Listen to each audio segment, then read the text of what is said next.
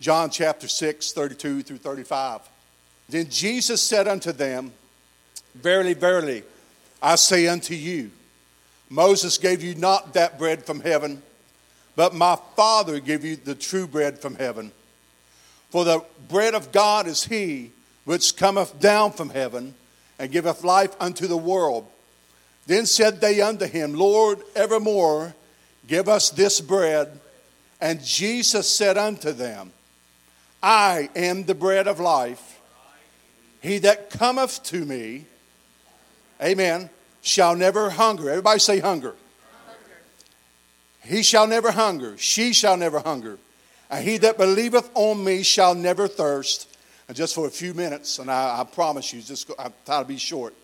I want to talk to you about a place called hunger. A place called hunger. In Jesus' name, you, you can be seated. In Jesus' name.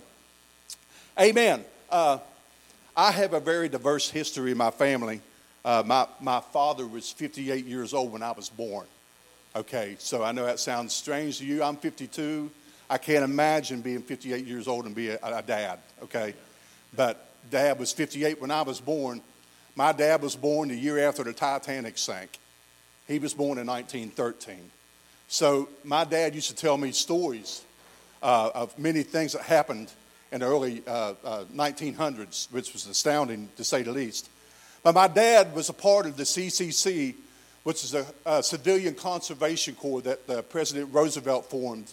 And uh, it was during the Great Depression of the 1930s. My dad was probably about 20 years old at this particular time. And so he joins the CCC because there was hardly, uh, there was no jobs during the Depression. It was horrible, horrific. You, everybody heard that. And so dad joins the CCC. They go around to the, the state parks in, in the United States, so they would go in and do different functions uh, in the state park to build that park up. And he said one morning they was in tents, and uh, they was out in the wilderness somewhere. I, I can't remember where dad said it was at. But Dad said that they was very hungry. They hadn't had any food in a long time, and we're talking let's say the 1930s. Uh, they didn't have shotguns. They had they had pistols and, and some rifles. So they got up. They was extremely hungry. So they go out of the tents, and the first thing they see up in a tree is this tree is plumb loaded full of blackbirds. And you don't normally eat blackbirds. We know that. But the fact of the matter is, they were so hungry that they begin to get their pistols and rifles and they begin to shoot up in this tree and they begin to hit these blackbirds and they, they begin to fall and they begin to run after these birds and begin to pluck them and, and, and fix them. And, and they literally was able to eat and sustain them before they was able to go a little bit further. And as I began to study this, the Lord sort of took me to uh, uh, a particular event that happened about the prodigal in, in Luke chapter 15 like ties in together. He said, You find that we know that, uh, you know the story about the two brothers. You had the, the one brother, and, and, uh, and he wanted all that was to him. He said, Went to the father. He said, I want you to give me my inheritance. So the father, he ends up dividing the inheritance between the two brothers. He had a bad attitude. The brother had a very bad attitude.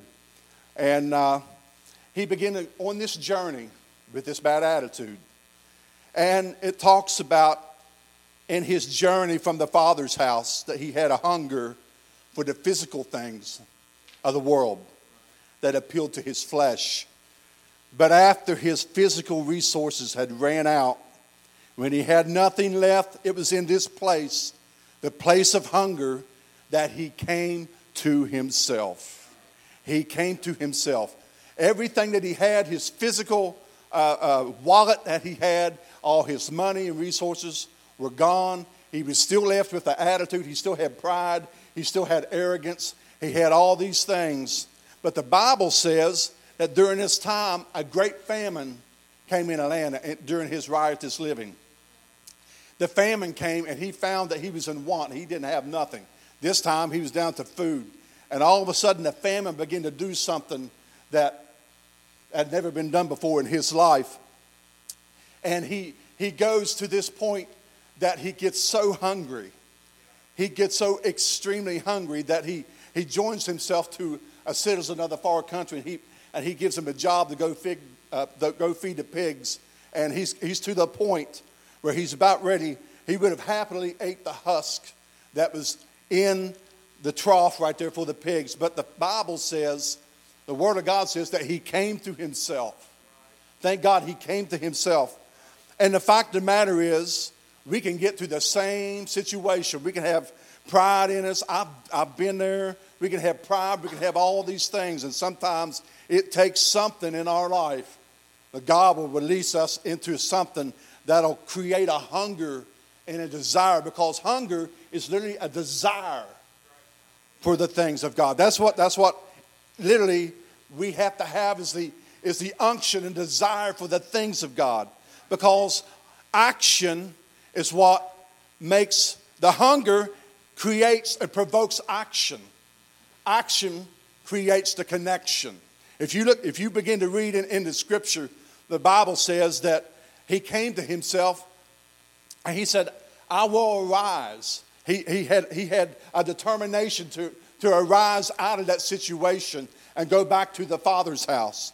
And you find that this is quite interesting. The hunger initiated him to move back towards the Father. But this is what is so incredible and so wonderful is it also gave God the Father the unction to come t- towards him because it says that the Father ran to meet him. Think about that. That's powerful. God ran to meet him. The Father ran to meet him. So the fact of the matter is we have to have an emptiness in us. Emptiness Spiritual hunger, you have to understand, attracts God because hunger is a void and because hunger is an emptiness, and God loves to fill empty spots. Amen. He loves to fill empty spots. Amen. Jesus said this He that hungers and thirsts after righteousness shall be filled. Shall be filled. Amen. So if you want God in your life, get hungry for God. Amen. So not for what He can do for you, but just being in his presence, the fellowship with him. Amen. It says in Psalms 143 and 6, he says, I stretch forth my hands unto thee. This is uh, King David was, was, was speaking to the Lord. And he said, My soul thirsteth after thee as a thirsty land. Selah. The thing about it, when you stretch up an empty hand to God, it'll never return empty. Amen. Amen. So we need to learn of him and desire, he desires a relationship with us. Amen. So I, I'm, I'm basically done. I want us to pray right now, right now in Jesus' name. In Jesus' name, let's pray right now by the authority of your word and by the power of the name of Jesus. Lord, create a desire within me. Create a desire within us, Lord. In Jesus' name, the thirst after you, Lord. The hunger and thirst after your presence, Lord. For in your presence is a fullness of joy. In your presence is a fullness of peace, Lord. In the name of Jesus, we pray, Lord, touch our mind, Lord, touch our heart, Lord. Help us, Lord, be anchored to your word and your spirit. That's your word, Lord. Re- rejuvenate our, our spirit and our mind in the name of Jesus.